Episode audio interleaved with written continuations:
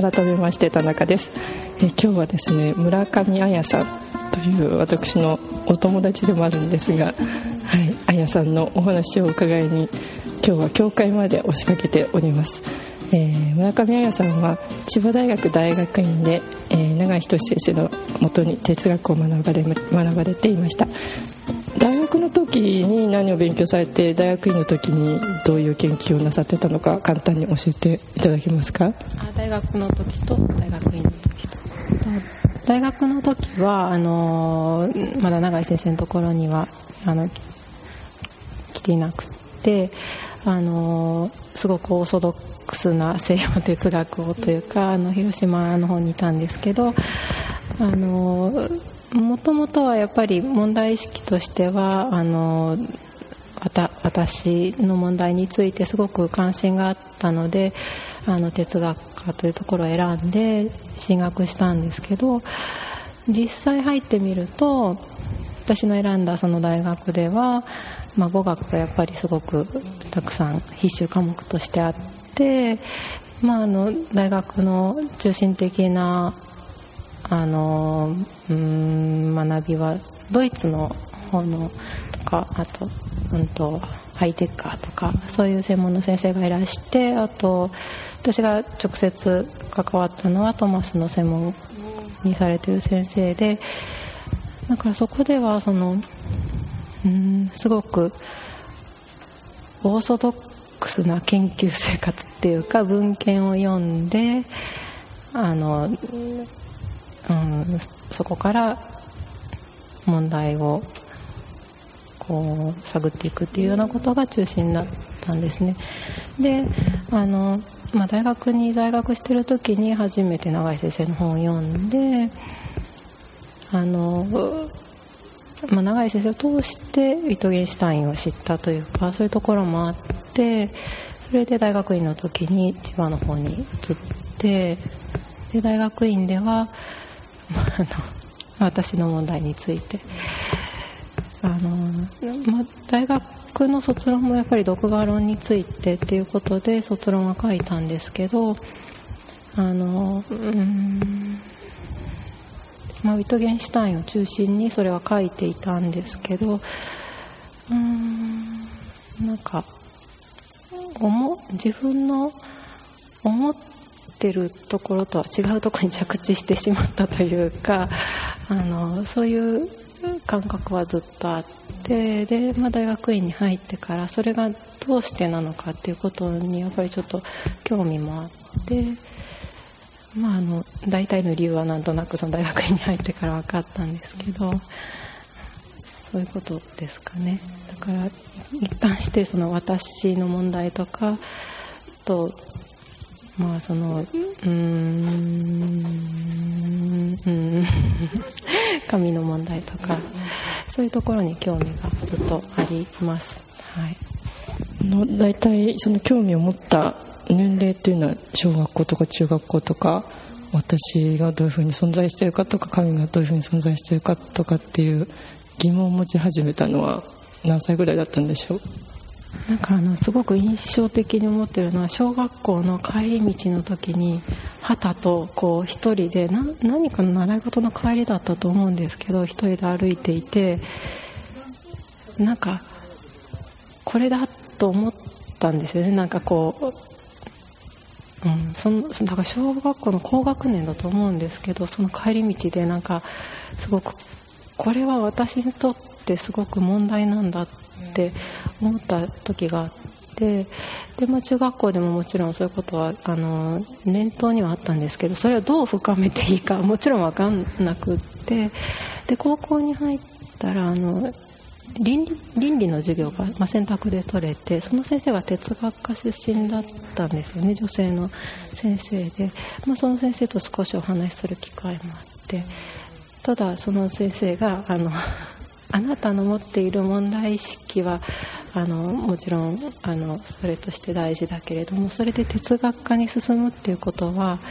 あのどうかなっておっしゃったことがあって哲学科に入るっていうことは文献を学ぶことがメインだから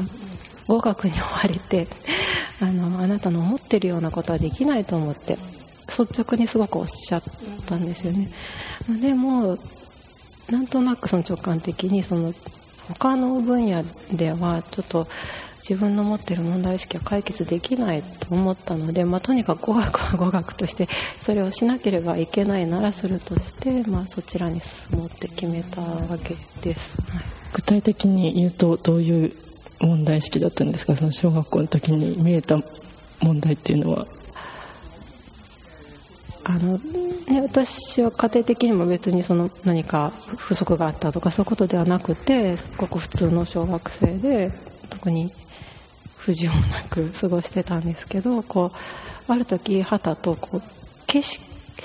景色がなくなるっていうかこうああなんかどうしようもなく一人だと思ったことがあるんですよね。それはそのそういうふうに思ったんだけどそのなんていうかどうしようもなく一人だって人に言ってしまったらこれは伝わらないと思ったんですね。それ伝わらないと思ったのはその小学生の時ではないと思うんですけど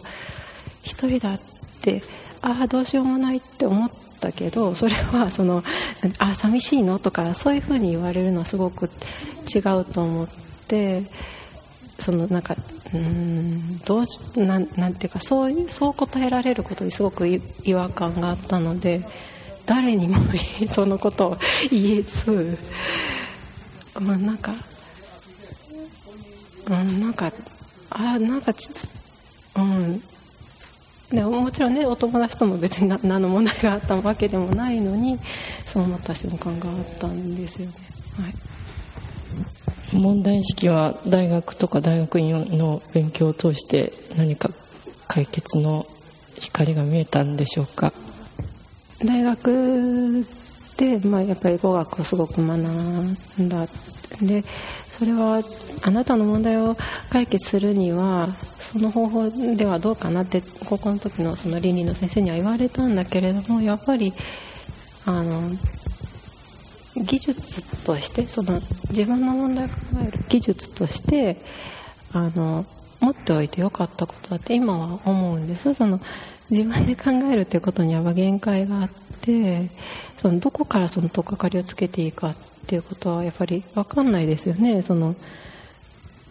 うん、だからその大学で語学を学んでそれによって、まあ、昔からこう続いてきたこと学んでいけたっていうことはやっぱり大きかったと思うんですね。それは確かにそうだと思ってるんです。で解決が見えたかっていうとそのああ一人だってどうしようもなく一人だって思ったその問題が本当はそのどういう類の問題だったのかその自分が問題に思ってることが何かっていうことをははっきりしたと思うんです。大学にいる間に。それに答えがあるかと言われるともうねあのきっちりとした自分が納得のいく答えが出たかっていうとそうではないんですけど自分の持ってるその問題意識が何だったのかっていうのははっきり分かったと思うんです。だからその意味ではその大学とか大学院にいる間にあのそれは得たことだと思うので、うん、一つの成果ではあるのかなと思います。あのあやさん大学院の修士課程にいらっしゃる時にご結婚されて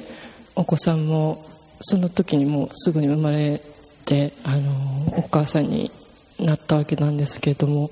あのその出産の経験っていうのは何か自分の問題意識とは関係してきました？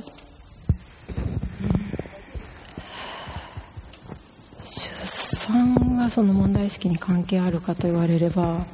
ないですね。ないです。あのないですと言い切ってしまうのはあれですけどあの私はその、ね、自分がすごく一人だって絶対的にどうしようもなく一人だと思ってたけれどもそれはそのあの他人とは関係がないっていうかそのあのなんていういわゆるその他人とコミュニケーションが取れないとかそういうこととは全然かけ離れてることでもちろんその他人とものうんことは尊重できるしその日常生活にはその問題意識っていうのは全然関係がなくって日常生活を送る上ではその今持っていたような問題意識っていうのが関わってこないっていうか、うん、だからその子供が生まれたことによってもその問題意識は全くその揺らがないっていうか もともとあのねうん、そう言うとなんかまた誤解されそうだなって今喋りながら思ってるんですけど、うん、あの、うん、こういう言い方があんまりうまくないなって今思ってるけどでもやっぱりその出産とか子供がいることとかそういうことと自分が今まで持ってきた問題意識っていうのは全然あの違うところにあるようなふうに思ってます。なるほどあの綾さんがご結婚された方っていうのが牧師さんでいらして今教会の牧師室という初めて潜入させていただいたお部屋でお話をお聞かせいただいてるんですけども研究室みたいないろんな難しそうな本が新約聖書などなどいろんな本があるお部屋で伺っているんですけれどもこのあの信仰の問題とその自己自我の問題っていうのは何か関係があるんですか？私はその幼稚園の時から、まあ、教会に来てたっていう、まあ、バックグラウンドがあってそれはもちろんあの自分でも分かってるつもりなんですけど大学の時にはそれを認めたくないっていうか認めたくないっておかしいんですけどあの人にそれを伝えるとああだからねって言われるのが嫌だったんです。そのああ教会に行ってるからそういう問題意識を持つのねって例えばその神のことを語るにしてもあなたはその教会に小さい頃から来てるっていうバックグラウンドがあるからそういう考え方なのねっていうふうに分かったふうに言われるのがすごく嫌で。だからあの私が結婚するまではあのもちろん沙織さんも含めて知らなかったと思うんです。あの私が教会に行ってたっていうことは。で、まあ、今でもそういう部分はもちろんあるんですけどでもやっぱりそのうん神について考えるっていうのはあまり一般的なことではなくないっていうことはあの分かっているつもりであのうん。でも自分が神を信じるっていうことと哲学とは違うんですよね。あのあ信じるっていうこととその、うん、私が哲学的に神について知りたいと思うことはやっぱりちょっと別のことでなんか何かが証明されたから信じるわけではないのでその辺のところはやっぱちょっと区別されてますかね、はい、あの今はあの大学の修士課程はあの修了されてあのここの教会のお仕事や幼稚園の PTA 会長のお仕事などもされておられるということなんですが哲学を学んだ経験やらあのそのご自身が小学校の時から持っている問題意識っていうのは暮らしの中でどういうふうに現れてきたり忘れたり生かしたりっていうことがどんなふうに形になってるんでしょうか？正直なところ言えば子供が生まれてちょっと落ち着くまではそういう問題を脇に寄せてたっていうかあの実際そのそれを考え始めてしまうと没頭してしまってあのおろそかになるんですね。いろんなことが実務的なことができないので。でやっぱりあの体力的にもちょっと厳しい部分もあったから小さい時は一緒に寝てしまって夜の時間がな、ね、夜一人でそれに没頭する時間が実際なかったっていうのもありますし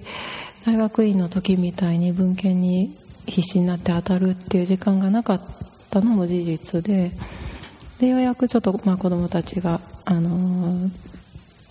日中いない生活になってそれでもやっぱり日中はちょっと難しくってあのあうん一応あのこう家のことがあったりそういうことがあった上でのまあうんことなので日中はそれをして子供が寝た後に没頭するっていう。何時間あ、まあ、せいぜい1時間ですかね。その自分が一人であのきちんと向き合える時間っていうのは、うん、だけどそれその大学の時なんかはやっぱりそのいくらでもそういう時間があった。あの自分さえきちんとあのその時間を確保しようと思えばそれができたわけで文献なんかもとにかくどんどん読むみたいな感じだったのが今はその時間が限られてるのでちょっとずつしか読めないしあの読みたいと思ってもその時間がま1時間っていう時間しかないっていう中なので、まあ、考える時間はできたかなと思うんですよね。あの途中で 途中でやめざるを得ないわけですよね。時間が限られてるから。でそのやめてる間に何を言ってるんだろうって考える時間ができたっていうかそれはあの今の生活では貴重かなって思いますけどでもまあそこまでたどり着くまでに結構ね大変だったかなと そう思えない時期もやっぱりあったからもっと読みたいのに時間がないっていうのはちょっとなんかなと思ってた時間時期もあるんですけど今はそれがあの楽しいっていうか、うんうん、より考える時間が与えられてると思ったら楽しいですけどね。なるほど。あの哲学科に進学する女子学生ってきっといろんな局面に立って、まあ、結婚すると時間が取れないとか出産するといつ本が読めるんだろうとかそういう疑問を持ってる人ってきっと多いと思うのであやさんの勉強スタイルって参考になるんじゃないかなと思うんですけど あのそういう研究を日常生活の中で研究時間を取りながら主婦のお仕事だとか教会のお仕事とか幼稚園のお仕事とかを両立していく時の何て言うんでしょう気の持ちようというかちょっと教えてもらえますか？やっぱりその学生だった頃結婚してなくて子供もいなくってでそこと比べることは不毛だと思うんですよね。実際そのまあそう男の子でもそうだと思いますけど学生の時のようにはやっぱりあの仕事を得た後その卒業した後は時間がないのは同じだと思うんです。もしそれがあの哲学を教えるっていうような、まあ、あの教鞭を取るっていうような仕事でも雑多なことがやっぱりありますよね。だから、うん、その点ではやっぱりその学生だった頃のようにって比べることにはあまり意味がないと思うんです。であのでも私は今はすごくその読むのも楽しいし考えるのも楽しいっていうかただあの大学を出てしまったのであの議論する場っていうかその自分が思ったこととか人が今考えていることとかそういうのを聞く時間がなかなか取れないっていうことは残念ですけどそれもいつか多分そういう時間が取れる時も来ると思うし今はその自分のできる確保できる時間の中であの考えるっていうことを大切にしたいなと思っていて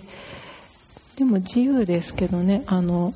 仕事でどうしても論文を書かないといけないとか卒業のためにどうしても、まあ、そういうふうに追われて出てくるものももちろんあると思うんですけどあの今はゆっくり自分の問題に向き合うことができるっていう、まあ、今そういう時間なんだと思って過ごせればあの肩の力が抜けるっていうかあのあどうしても早く戻らなきゃって思う必要がないっていうかいつかはねまたあの、うん、皆さんの意見を聞けるような場所に行きたいっていう思いはあるけれども、うん、でも今は家でゆっくり読むっていうことに、うん、意味を見出しているので、ね、あのお気楽な あの主婦なので、はい、そんな風に思ってます。あの問題意識は独画論ですけれどもやはり他の人の意見を聞きたいという思いがあるっていうのがなんか面白いなと思って独画論は夜中に1時間ずつやった方が深まるんじゃないかっていう偏見もちょっと持ってしまいますがそこで同じ独画論を研究している方の意見もやっぱり聞いてみたくなるもんなんでしょうか？ね、あの必ずしも皆さんがその哲学やってる人が私の問題っていうのに興味があるとは限らないのでもちろん違うあのことを話す方もいますよね。その時間のことが問題だったりあのうんいろいろありますね。近くの問題であったりとかそういうのでもやっぱりそういう人が話すのを聞いてる間にあこれは自分の問題意識の中その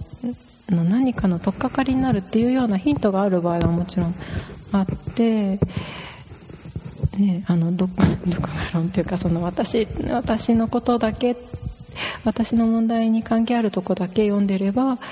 いいかっていうとそうでもないと思うのででも自分では思いつかないようなところから あのヒントがある場合ももちろんあるからあの、うん、そうですね。だそういう点でもやっぱ学生の時っていうのはすごく刺激的だったかなとは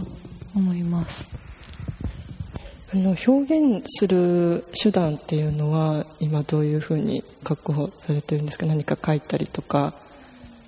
あの、まあ、本を読んだ後に何かアウトプットとしてどうされてるのかなという疑問があるんですけれども。ね、あの学生の方は多分論文にして学会誌に発表するっていうのが一番その自分の思ってることを形にする一番の方法なんだと思うんですけどなかなかやっぱそこまではたどり着かないっていうかうんそのためにはそのやっぱりある程度の分量を読む必要があってで何のなんていうか 誰にもまだ聞かれてないようなことを突然何か形にするっていうのには勇気がいるのでとにかくノートに書き溜めるっていう あのあの忘れないうちにこれは私の問題の中でこう大事だと思うことをひたすら書き続け振り返ってあこれは違ってたとか あのページをめくってねあのあ違ってたと思ってあの消してるのとかもあるんですけどそういうのが積み重なった時にどうするのかなっていうのはちょっと全然考えてないんですけど、はい、面白いですね いや結構私も最近その主婦は哲学に向いてるんじゃないかその生活スタイルとしてというこう仮説を持って その仮説の検証としてまず村上屋さんに 伺いに来たわけなんですがあの、まあ、私の問題以外にもあの、まあ、同じ主婦という立場でいろんな問題を持ってあの家事とその問題の解決っていうのを両立してる方もいらっしゃるかもしれませんがそういう主婦哲学者とのネットワークっていうのは可能なんでしょうかね？可能だと思いますけどそんなにその人数がいるかっていう問題はあってあのどうなんでしょうね。私もあのあまり他に知らないのでどうなんでしょうね。いらっしゃるかもしれないですけどうん。わからないですね。未知数です そこは。じゃあ特にこう意見を聞いてみたいっていうのは同じ主婦じゃなくてもあの学生であったり大学の先生であったり会社員であったりいろんな人と意見を交換するっていう機会がまたあればいいなっていうふうな考えなんでしょうか。その通りです。あのそう思います。はいはい。ただあの 学生の間に入るのはちょっと勇気がいるかもしれないですね。うん。と思ったりしますけど。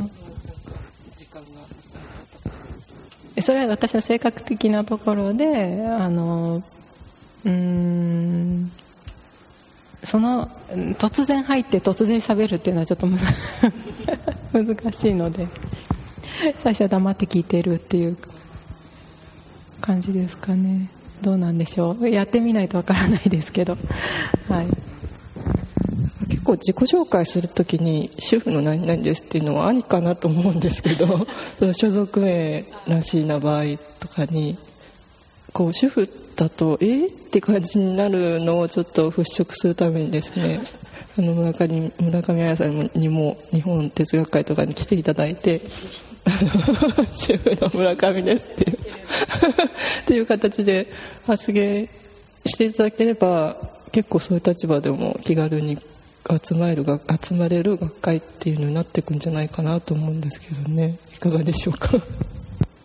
ね哲学してる人たちがそのなんていうか肩書きによって意見を聞くわけじゃないっていうことは信じてるので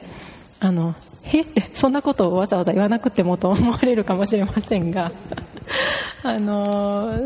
そういうこともあの可能なんじゃないかな。特に哲学においてはと思います。他の、ね、分野よりはより。はい。なるほど。あのこれからえっと近いうちにアメリカに行かれるっていうお話を先ほど伺ったんですがそのアメリカに滞在中に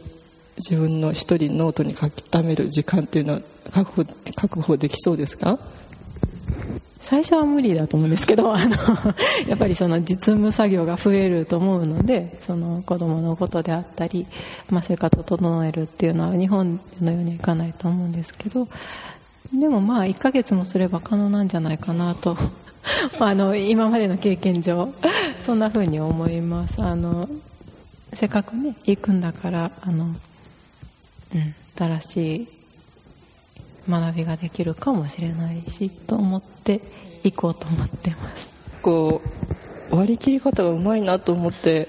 あの私も勉強になってるんですけどやっぱりこうああ女性だと損してるなみたいなことを考えがちなんですけれども自分自身はですね。男の人はいいよなみたいな風に考えがちなんですけど、まあ、そうでもないんだなっていう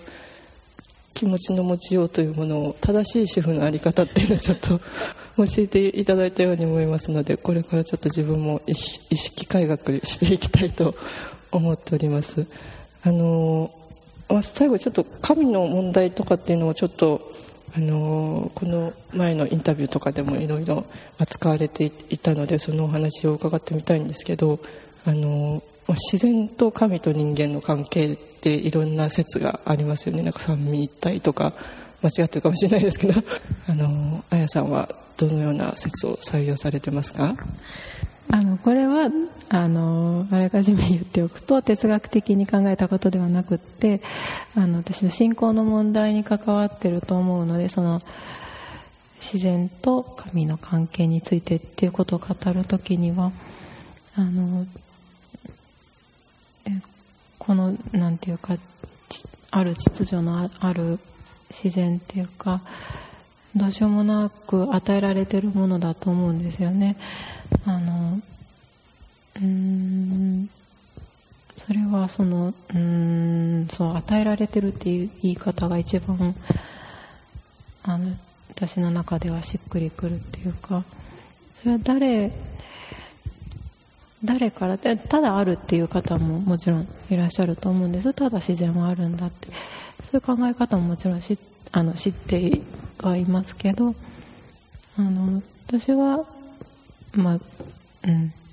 キリスト教を信じているのでこの自然は、うん、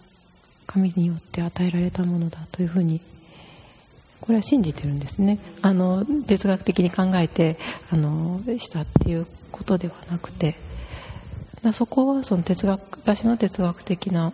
問題意識には上がってこないっていうかあの棚上げされてる問題で そこをつつがれるとちょっとあの困るんですけど。はい、はい、意外な弱点あのそうすると自然は神によって与えられたんだけれども私は誰からも与えられていないっていう感じの疑問だったんですか？最初の疑問というのは。あの私に関してもやっぱりそのうん神が私をうんどうしようもないようなそのどうしようもなくこう一人であるような存在として今ねあるこの世界にっていうふうには思ってるんですけどでもそのうんどうどうしようもなく一人だっていうことはなんていうか不思議なんですよね。どうどうしどうしてだろうってやっぱ思ってしまうんですね。あのそうでない仕方を考えられないっていうかそのことはその神はどう関わってくるのかっていうことはうんそう一つの私の中の問題ではあるんですけどうんなんかそううんそうそういうふうに多分考えてるんじゃないかなと思います。はい。そうすると信仰と哲学的な問題っていうのは独立な感じなんですか？その哲学を考える上でのプロセスとして例えばまあ自然と神っていうのは棚上げしといてどうしようもなく不思議なところだけ探求するっていうスタイルなんでしょうか。もちろんその神について考えたいっていうことはあるんです。あの、ね、今までいろんな人がその神の存在を証明しようとしてきた。ってその中、うん、そのことにもちろん哲学的に興味はあるんですけどあの私が信じてる神っていうのはその哲学で証明しようとしてきた神とどこが一緒でどこが一緒じゃないのかっていうところはあのはっきりしてると思うんですね。あのうん、と思っていますその例えばその神の存在論的な証明っていう時でも神の概念から帰結されるような唯一である完全である神っていうのはもちろんそれはそれで、まあ、あの賛成する人も賛成しない人もいると思うけれどもそれは私の信じてる神ではないんですよね。そそれいやそれも含むかもしれないけどそれだけではその内実がないっていうか信じてる神にはならない。到達しないんですよね。でじゃあどうやったら私の信じてる神に到達するのかって言ったらその何かが分かったから信じるわけじゃないので何かが分かったからってうんと哲学的に神のその存在について証明されたとしても証明されたから信じてるわけじゃなくってからうん難しいですねその辺のところはなんか。うん、ただ私の問題に関してはうんそれは全くその神の問題とは別に考えてきたというふうに思ってます。ただどっかでつながるのかなどうなのかなっていうところで、はい、ちょっとそこがどうつながっていくのかぜひ見守ってあのノートを時々見せてほしいなと思う主婦友達なんですけれども あの応援してますのでぜひアメリカでもその1時間を確保してですね作品として残していただければ友人としても同じ哲学徒としても嬉しいと思ってます、ありがとうございます。今日はすいません。なんか非常にこういう話題について話しにくい場所だったと思うんですけれども あの押しかけた上にいろいろ信仰の問題ですとか哲学的な問題ですとかプライベートな質問をさせていただきました。もう聞いていただいている方もあのこういう村上彩さんのようなスタイルもありだということで希望を持って哲学を学んでいただければなと思ってます。村上さん今日はありがとうございました。ありがとうございました。